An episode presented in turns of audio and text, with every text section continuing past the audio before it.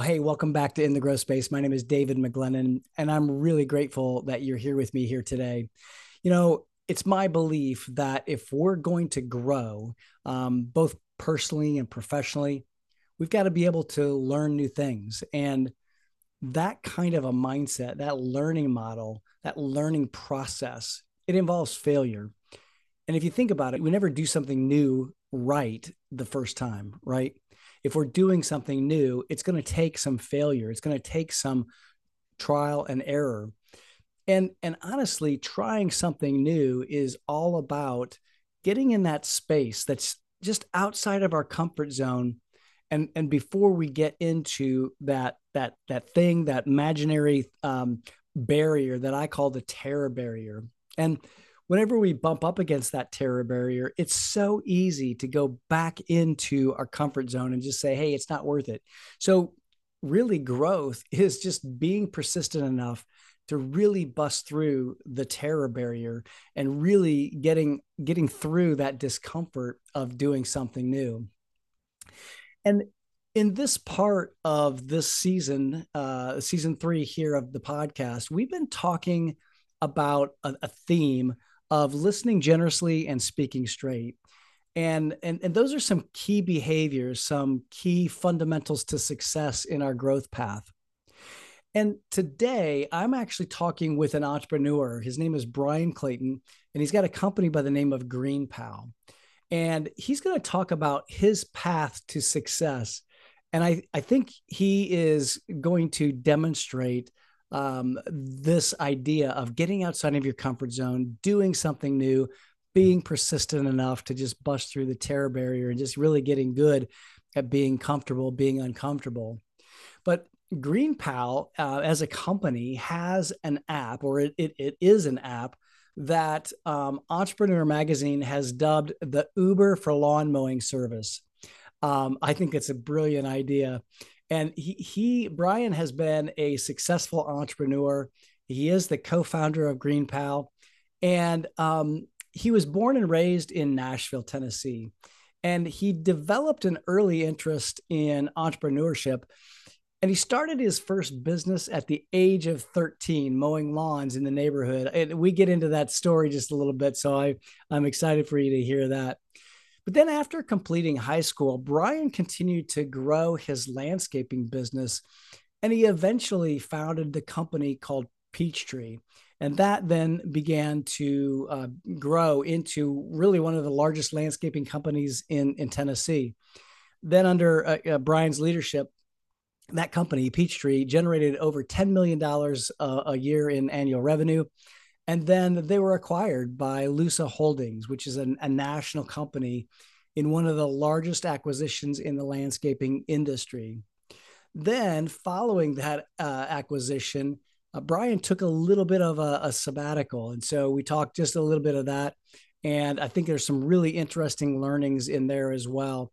And then, of course, he turned his focus to his new venture, GreenPal. And GreenPal has grown. It's grown really rapidly. If you can imagine an Uber for your lawn service, you go on and you say, "Hey, I need my lawn mowed tomorrow." His app will do that for you. It'll connect you with a service provider, and they now serve over 200,000 active users. They've completed thousands of transactions every day. And the company has been recognized by a lot of different publications, Entrepreneur Magazine being one of them. And that's the magazine that dubbed it the Uber for lawn care. And what's interesting, too, is Brian's business, his company, is really like self-funded. In other words, it hasn't acquired any outside equity or outside investment. And that's really, really unheard of in today's startup world. And the company is, doing really well. It's reported to be doing over $30 million a year in revenue, and for a bootstrapped business, that's really remarkable. I really loved this conversation with Brian, not only about business growth, but really personal and leadership growth as well. I know that you're going to get so many takeaways from this episode, and I just want to invite you that when you hear something that Brian says that really clicks with you, or something that we share in this episode, I'd love for you to just to jot it down and maybe go to your podcast app, write a review for the podcast, and then be able to share it back with us and the team. I would really, really love that. And it would really help us to really continue to forge the relationship that hopefully is not just one way, but we can hear back from you as well. Well, hey, let's go ahead and get into the conversation with Brian Clayton right now. Well, hey, Brian, thank you so much for being here in the growth space, and just really excited to have you on today and really just have this conversation with you. Well, thanks for having me on, David. It's great to be here. Yeah, you know, As I looked at your story and just kind of heard, I listened to you on some other podcasts. I thought, man, you've just got such an amazing growth journey. And I'd love to have you just share a little bit about kind of what does that growth journey look like for you? And I know you're an entrepreneur and you've been through, you know, a number of different entrepreneurial endeavors. And so I'd love to just kind of maybe paint the picture of, you know, the larger picture of the journey. Yeah, it's a great question, because I think if you're doing any kind of business, small, medium, or large, and you're putting your like heart and soul into it, you as a person evolve into a whole new person every year or two. Yeah. And that's the way I've experienced it now, I guess 22 years in entrepreneurship. Today, I'm CEO and co-founder of a company called GreenPal, which is an app that is works like Instacart or DoorDash or Uber, but for lawn maintenance services. So like homeowners can use it to hire a lawn care service at a few taps on their smartphone rather than calling all over the place. Nice. But before that, I actually had a lawn mowing business. I mowed grass in high school as a way to make extra cash, and something about that little small business stuck with me. I thought this could be my thing. This could be my lane in life. And so I just kind of threw everything I had into growing that little lawn care business, and year after year, just made little goals, and over a 15-year period of time, built it into a pretty large company, around 150 employees. Wow. And then it was acquired in 2013. And after that, I took a little bit of time off, and then I took everything I learned in that first journey and poured it into GreenPal. And now GreenPal is like a 10-year overnight success. It's taken us about a decade to get where we are, but now we're nationwide in the United States, around 300,000 people using GreenPal to get their grass cut. That's amazing. You said something there that just intrigued me a moment, and I'd love to just hear your thoughts. You said you took some time off after you sold the first business. What was that like for you? I mean, I just came off of a sabbatical, and so I'm kind of thinking that's where my head's at. And I'm thinking, wow, that's kind of a cool thing for you to do, to be able to take some time. What did that look like for you, or what did that time off look like for you? Yeah, it was very surprising. Caught me off guard because I thought I was going to sell the company and then like not necessarily like live the good life, but like take it down a couple notches. Sure. I thought that I was just going to do some like passive investing and maybe some real estate investing and things like that. And I learned a lot about myself in that 6 months, maybe it was like 10 months, that I was really getting fulfilled by my business, that my business was the thing that was causing my life to be interesting in a way. Yeah. And looking back, it kind of makes sense. I read a book by Donald Miller called A Thousand Miles in a Million Years. And in that book, he talks about to live an interesting life, you have to have an interesting story. Yeah. And I'm reading that book. I'm like, yeah, my business is the storyline to my life. Yeah. And when I sold my first company and did what I thought I wanted to do, which was travel and like sit on a beach, it was almost like you're watching a movie and then it got really boring and it got really crappy. It was almost like a movie where like the first half was cool and interesting and then the second half sucked. And so that's how it's like that bothered me. And I didn't really want to get back in the game. I didn't want to go through the challenges of starting a business. You know, Elon Musk says that starting a startup is like chewing glass, but you come to love the taste of your own blood. And I didn't want to go through that again, but I was kind of drawn back to get into the game. I thought I need a project. I need a mission. I need something challenging. And I was kicking around the idea for GreenPal really for years before that kind of app should exist in the world. Yeah. And I thought, well, why can't it be me? Why can't I lead a team to do that? And built a little team. I thought it was going to be pretty easy. I thought it was going to be like a couple year deal. And now here we are 10 years in, still working on the same sets of challenges that we were 10 years ago. How do we make ordering a lawn mowing service as easy as pushing a button? Yeah. Wow. That's amazing. And I love the fact that you thought about the meaning of your work in that time period, because it's funny because I have an uncle who's retired like 3 times, and he keeps going back because he in one of our conversations, he said, David, I can only play golf so much, it's only so much golf you can play. And he gains meaning from that. And I thought it was really fascinating to hear you say that, because I think that work does give us meaning, and it gives the storyline of our life. And I don't think there's a lot of leaders that maybe think that way. Yeah. It's funny. You see it with the big dogs, how long is Jeff Bezos really going to sit on a yacht? I expect him to come back and run Amazon or run for president or something yeah. at some point. It's like these guys never, even though guys that have it all never sit idle long, they're always getting back in the game. And there's something about, I think, the human spirit that's driving them to do that. And I've experienced it at a very small level that if you get complacent, you don't have a mission and you don't have a reason to get out of bed in the morning and crush it. Yeah. It doesn't feel very good. It feels empty. And for me, my business, however, I'm not in some kind of big glamorous business. I ran a lawn care company and grew it to something, and now I run an app that makes lawn mowing as easy as pushing a button. I'm not doing big glamorous world-changing stuff here, but it is the mission for my life, and it is the answer to the question, if it wasn't for me, then what? And for me, the business is always the answer to that question. Why do I need to get out of bed this morning? Why does it matter? What will happen if I didn't? And the answer is, there's 32,000 contractors now that use GreenPal to run their little business. And amazing.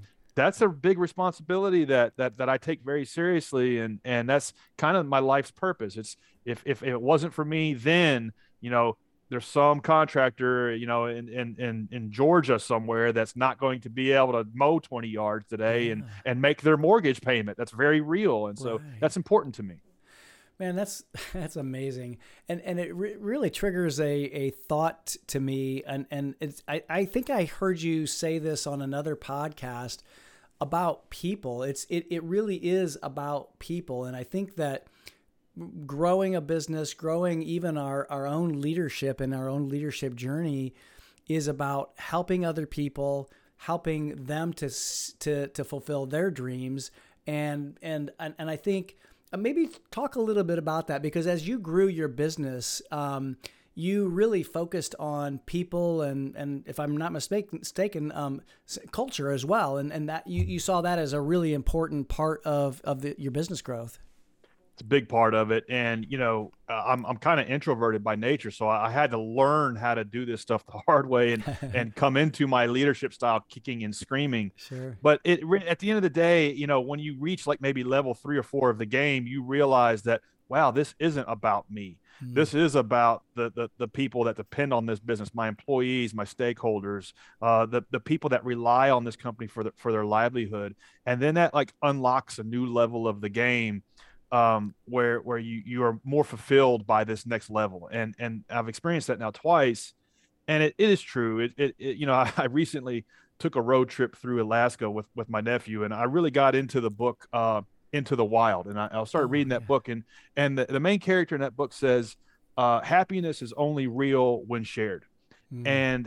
And in that book, he kind of goes into the wild and goes into this period of isolation for a long period of time. And he realizes that about himself, that really, happiness is only real when shared. And I think you can replace happiness with success and say success is only real when shared. And so, so the true success is like, there's people in your orbit, there's people in your company, there's employees or stakeholders, there's partners, and they're being lifted up because they're in business with you. And that is true success. It's planting seeds where other people can prosper and grow alongside you.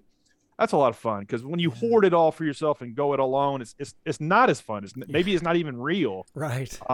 And I've tried to do it that way because I'm an introvert. I really would just rather sit in a room by myself with a laptop. But That's not the path. It doesn't work that way. Yeah. Well, and I'm curious too, as you've realized that about yourself and as you've, focused on that people aspect of your businesses, like how important was that? And maybe like, what was the impact that had on the success of the business? Yeah, totally. I did this so wrong in my first company. I remember it very clearly one day. I was maybe year 7 or 8, and we were going through the first financial crisis, the 08 financial crisis. So business was tough. Sure. And I remember driving to the office, and I thought, this sucks. I hate this. I hate our customers. Employees are pissing me off. Yep, yep. And why is it like this? And why is this happening to me? And then something clicked in my head. Something like maybe a voice said in my head, "Hey, you idiot, you built this.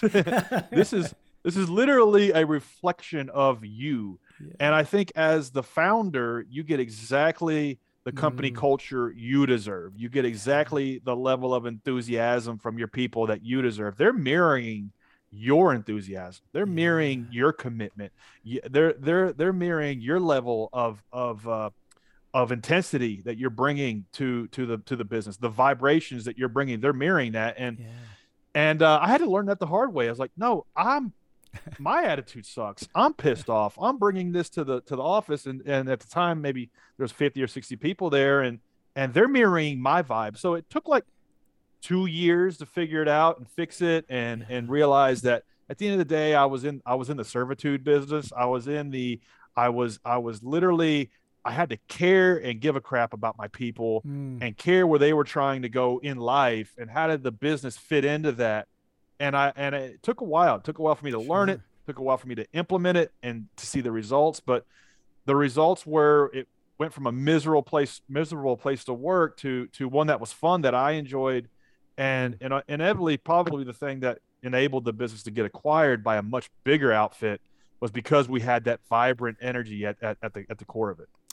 Yeah, I think that's really fascinating that you said that, because it to me it's a lot about self-awareness and becoming self-aware that the culture is a reflection of me as the leader, and that vibe, that feel of the people is a reflection of me. How did you, like, I know you said, something like, it came to you, but how did you really come to that self-awareness? Because I think that a lot of leaders don't, they stay in an unaware state, and they keep trying to power ahead, and maybe hit their head against the wall. Maybe I'm the only one, but no, it's true. Yeah. How did you come to that awareness?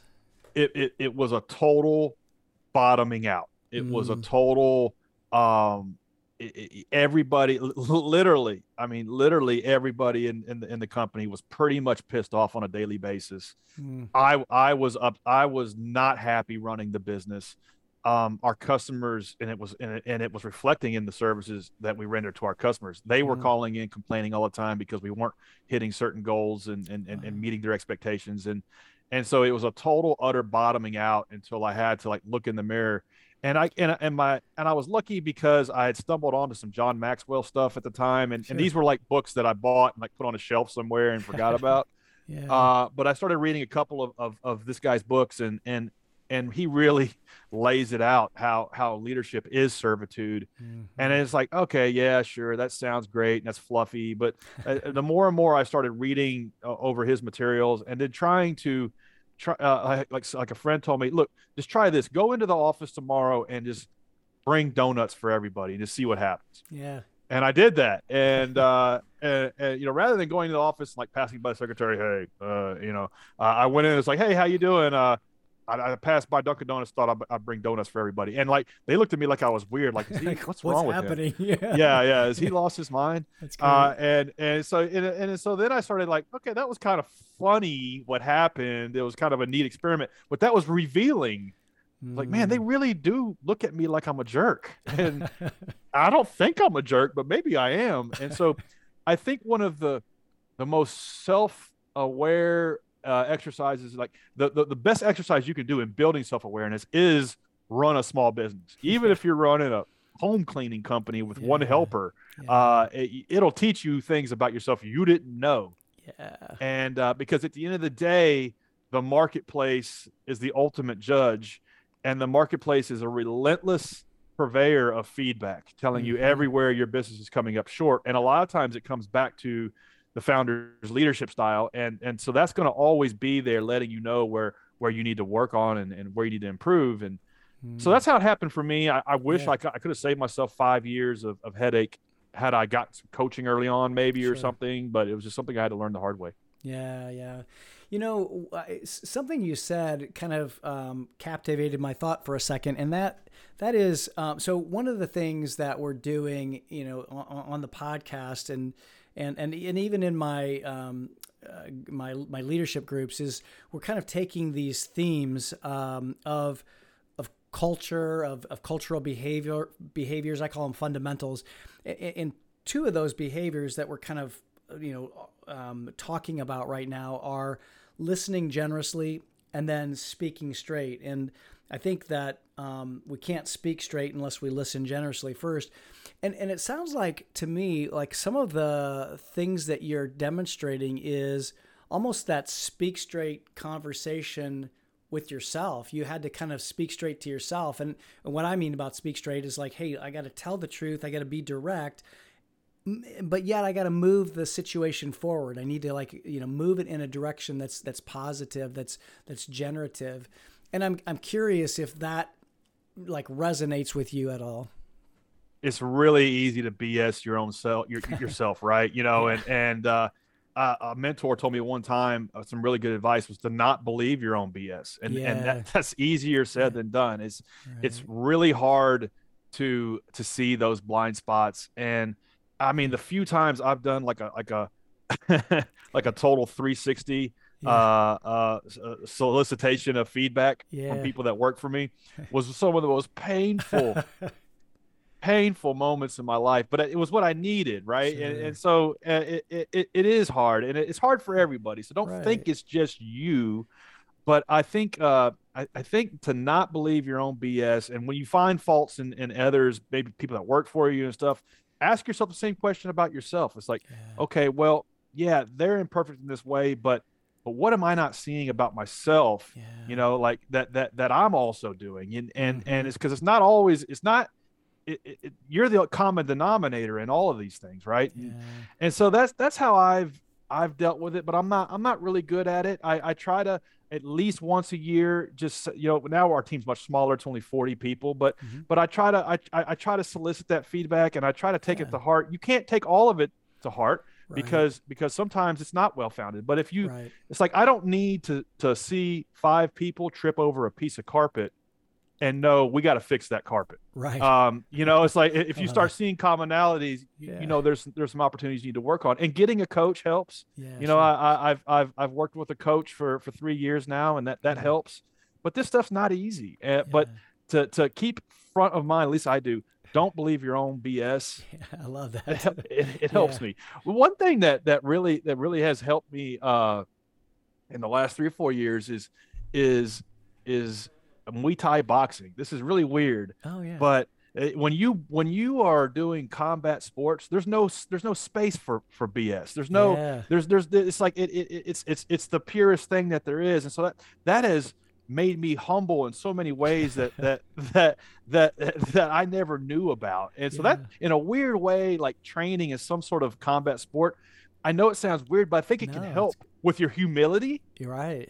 And it can help with, and a lot of what goes into being a great leader, I think, is being humble. And so that's one weird thing that's helped me a little bit. No, about man, I mean, some self-awareness. I can imagine, like, you know, when you're, I've never done, you know, anything like that, but, you know, I've watched, you know, MMA, and I've, you know, and even the best, grapplers and the best, you know, MMA artists, they tap out every now and again. Yeah. I mean, you know, you got to tap out, and that takes humility, because it's like, my God, I'm either going to tap out or I'm going to die here, you know? Yeah.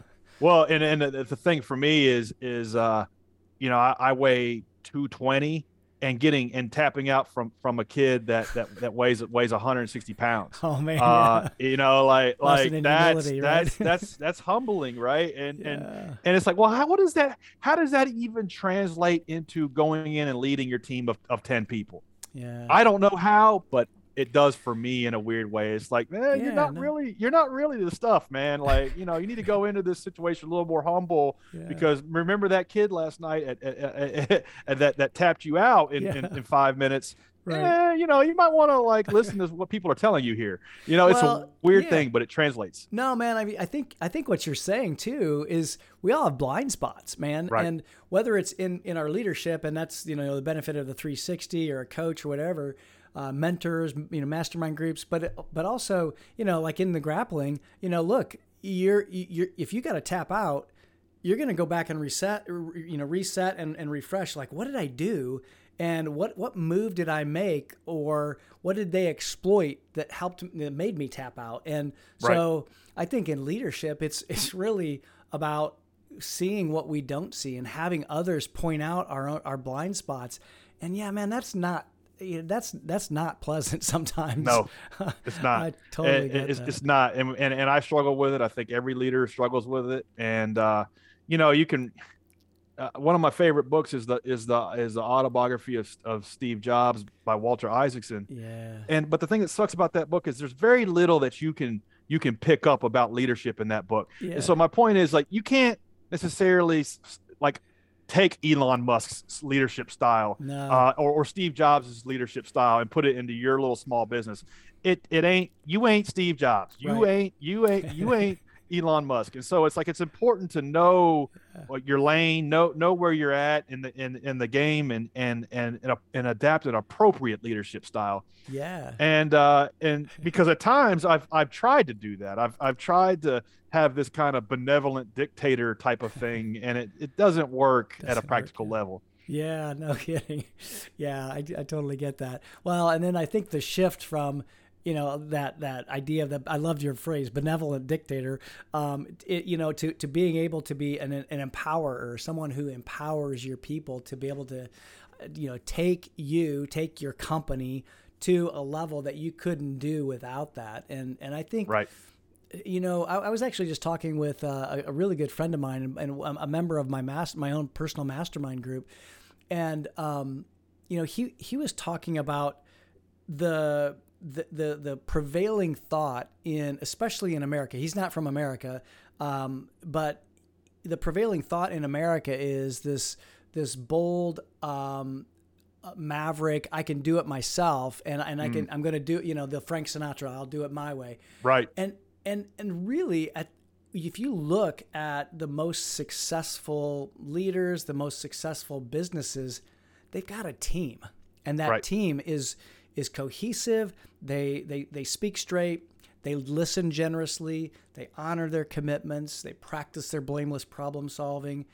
And I think that's missing, I think, in some leaders' minds, is that it does take a team, and it does take the power of really tapping into the strengths of our people. It totally does.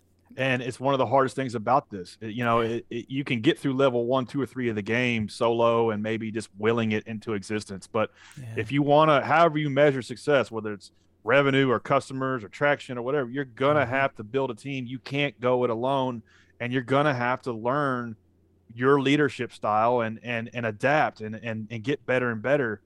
And for me, you know, one thing that I've done wrong is I've spent too many years just sideways and not growing, not taking the feedback from my people and feedback from my customers. You know, I think if you listen to customers like intensely, it can help your leadership style. And because at the end of the day, that's what we're all trying to do. We're trying to solve a problem for our customer. We're trying to come together and build something together that solves a problem for people in the real world. And one tactical thing that's helped me with the business and my leadership style is even now today, you know, we have 300,000 people using GreenPal. I still do at least an hour a day of direct customer support. So I jump in the live chat. I'll answer email tickets. I'll get on the phones, and I'll still do an hour a day of customer support. And so what that does is there's a weird gap that forms in every business between founder logic and customer logic. Yeah. And so that helps close that gap. And so that enables me to always kind of like know what our customer wants. And then when I'm talking to the team, they know that I'm not speaking from like guesses and assumptions or from a very top down type of thing. It's like, no, I'm in there with you guys. I'm in the trenches with you. I had a conversation with somebody yesterday and this is what she's saying. And this is where the product is confusing people. We need to fix that. Here's why. I've spoken to them. And so bringing that commitment to get in the trenches with your team, you're never going to get anywhere if you're doing everything yourself, but work in kind of some time where you can like be in the trenches with your team and know what your customers want. It makes you more of an authentic leader, I think. Mm-hmm. And people want to follow somebody like that. People want to follow somebody who will jump under the front lines with them from time to time. Well, yeah, I think so too. I mean, it's really powerful to be able to see the owner of the company, the founder, you know, getting in and doing stuff like that, to be able to really understand. You may think one way and you may think, oh yeah, customers need this, but when you're actually, you know, interacting with them and they say, no, actually I don't need that, but I do need this, it can open your eyes to totally, you know, maybe another service offering. Totally. It's free R&D. Yeah. And the reason why it just sounds like a simple thing and it's like, duh, but I mean, it sucks. It's not fun. Like, you know, you got a big team to run, you got a business to run. You don't want to do an hour of customer support. Right. It seems, but then after I committed to do it for 100 days in a row, 100 working days in a row. And after I did that, I was like, man, I should have been doing this all along. Like this is free R&D.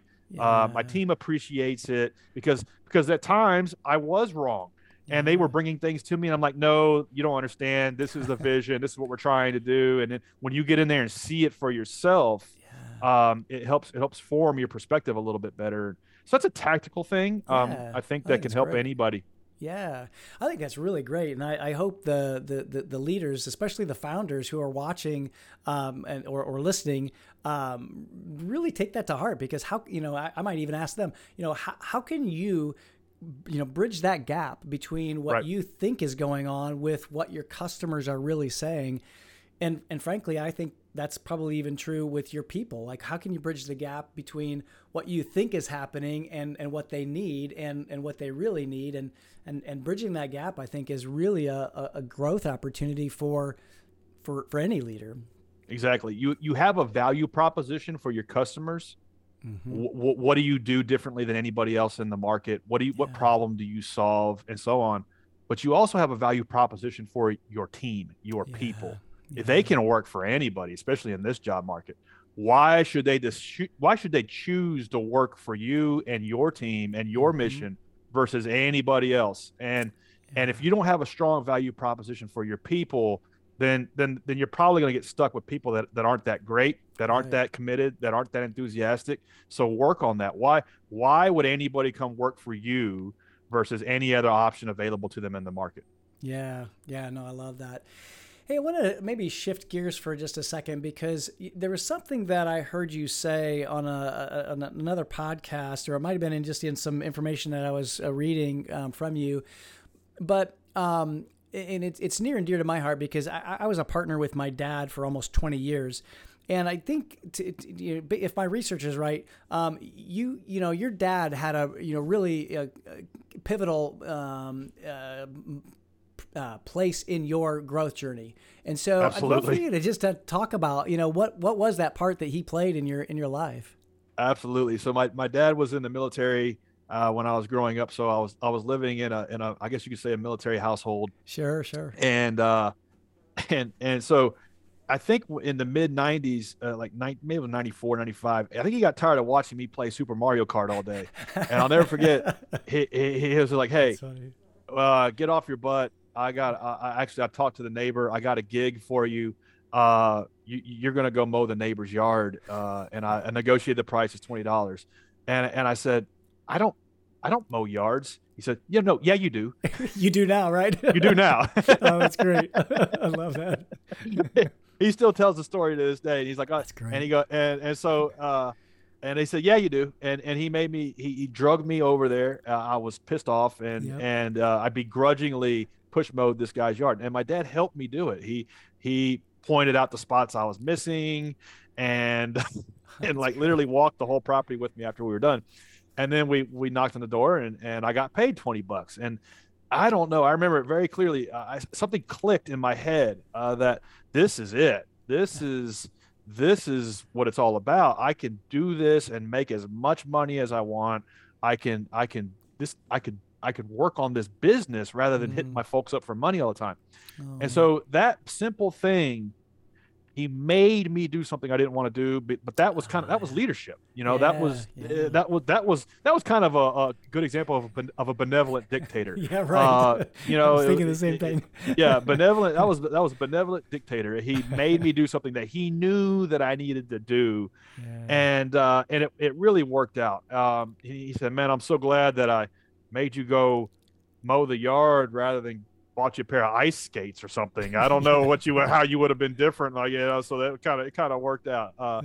So without him, without that lesson, man, I probably wouldn't have had as much of an interesting life as I've had to this point, and I wouldn't have been able to build the things I've been able to build and be a part of the teams that I've been able to assemble. A lot of things were spawned from that little moment in time.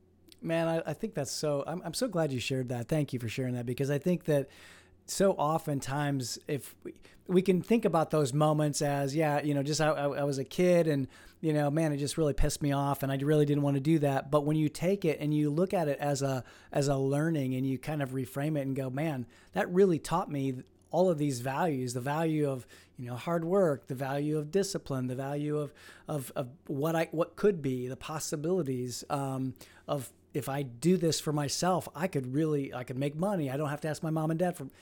I think those kinds of perspectives are so important. I'm just kind of curious, what's next for you on your growth journey? I mean, I know you've got this app and it's doing really well. What's next? Yeah, it's 10 years in. 300,000 plus people using it, but it still feels like day one. It still feels like we have so much further to go. And I made a choice when I started the business a decade ago that no matter what, I was going to work on my best idea, and this has been my best idea in 10 years, and I was going to enjoy doing it. And so even though I've had some 100-hour weeks in the last 10 years, I haven't really worked a day since then, because I've always wanted to work on this thing every day. And so I guess that's how you define success, is working on things that you want to work on, and doing what it is you want to do. And for me, that's where I'm at. So I'm going to keep doing this as long as that's the case. If it ever gets to the point where I'm not good at it anymore, I've topped out, and we may find that to be the case, when we get over 100 people this time, or maybe we get to the next level in sales, but so long as I'm decent at it and I'm enjoying it, I'm going to keep building it. We haven't raised any outside money or anything, so we're kind of in charge of our own destiny, which is good. That's good. A lot of times as a founder, you kind of have to be careful of that. If you raise capital from investors, you're no longer in the driver's seat. And so we're very fortunate as far as that's concerned, but for me, I'm very much still in the video game of business, and maybe I'm on level 7 and I want to get to Bowser. I want to get to Mike Tyson. Yes. I know those games. If you know those games, then you remember that, when you got beat, when you lost, it sent you to a screen that said game over. Yeah. Push start to continue. And that's kind of how business is. That's kind of how life is. Like, you lost, but push start to continue. Game over, push start to continue. So that's kind of where we're at. It's a lot of trial and error, and it's trial and error building the business. It's trial and error with how I recruit my team and my leadership style still to this day, because managing engineers and developers and designers is very different than managing mechanics and crew foremen and salespeople. Right. So that's had to evolve. So I'm still challenged by it, still having fun with it. So I'm just going to keep doing more of what we're already doing pretty well at. Ah, I love that, Brian. Last thing I'll ask you is, I think growth is a lot about managing and becoming aware of your own emotions and the emotional energy within yourself. How have you managed to kind of, capture that, be aware of that as you've grown the company and just kind of as you shared your own personal growth journey? How did you tap into that emotional state or the emotions of growth that you kind of had to navigate through as you've grown your company? Yeah, screwed it up, did it wrong, and then really went through the painful moment of realizing, man, I screwed that up. And I'll never forget, it was maybe 15 years ago in my first business. We had a weekly team meeting and man, everybody was complaining about wanting to get a pay raise. And man, we just flat out couldn't afford it. And I remember I blew up in front of everybody. And I was just like, we're doing everything we can to keep the lights on around here. This was through the 2008 financial crisis. And all you guys can do is complain about pay raises it was a very victimized reaction, I guess you could say. and I just stormed out. Oh man. And went home. and I thought, man, I could have handled that better. And I remember somebody really wise told me once, it's okay to make mistakes. It's not okay to repeat them. Yeah. And I thought from that moment forward, I'm never going to do that again. I am never going to react. Yeah. And so in the book, Seven Habits of Highly Effective People by Dr. Stephen Covey, one of the best books on leadership. I wish I had read it when I was 23 years old or 22 years old. I didn't pick it up until about 8 years ago. But one of the things in one of the key, I think one of the seven habits is putting a pause between stimulus and response. Yeah. So something has stimulated you, where people pissed off because they want a pay raise and you can't afford it. Put a pause between that and your response. And it's so hard to do, but it's something that I've tried to carry with me is like, okay, I just got an email from somebody and it has pissed me off. Let me just put a pause there. Let me give it an hour and then respond rather than fire that email off. And this is simple stuff that everybody kind of knows, but it's really hard to do. Yeah. And I think it's like when you screw it up, it's okay. You screwed it up. It's okay to make a mistake. It's not okay to repeat it. Right. And putting a pause between the stimulus and response. I think it's a Viktor Frankl thing that Stephen Covey put in the book. I try to remind myself of that every day, and I don't think I've screwed up that bad since. So I'm pretty pleased about that. Love it. Man, Brian, one of the things that I love about this conversation, I think is, and I think for the listeners, for the leaders that are listening, I don't care where you are on your leadership journey. It's really, so oftentimes I think that on social media, we think that entrepreneurs have just got it all figured out, man. And it's a straight line. And what I'm hearing you say is, man, you've had to like bob and weave and, it's not a straight line and you don't have it all figured out, but you learned along the way from your mistakes and from failure, so quote unquote failures. And I'm wondering if that resonates with you. And then if Absolutely. So, what would you say to an emerging leader, especially maybe new in their leadership journey and their growth path? Yeah. Nobody teaches us how to be a good entrepreneur. Nobody teaches us how to be a good leader. Nobody teaches us how to be a good manager. We're not taught this anywhere. In school, we're taught how to be good workers. We're taught, maybe even in business school, we're not taught how to do this stuff effectively. And so the only way you can really learn how to do it is to get in there and screw it up a couple of times, make mistakes, but don't repeat them, and go through the reps. Go through the reps of, okay, I hired this person and they left after a month. Why did they leave? Why did they go work for my competitor? What am I doing wrong? Okay, all right, let me adjust. And it's like, it's the only way. And to go back to combat sports as a metaphor, you, you can, you can watch every YouTube video you want to watch. You can read every book you want to read on jiu-jitsu or boxing or whatever. But you won't learn a thing until you actually spar. And you can do drills, you can hit a bag, but until you start sparring, that's when you really learn. That's when you really learn how to defend yourself. And so business and life is really the same way. You won't learn. You can read 1,000,000 John Maxwell books. You can read 7 Habits of Highly Effective People. That's great. I encourage you. You do.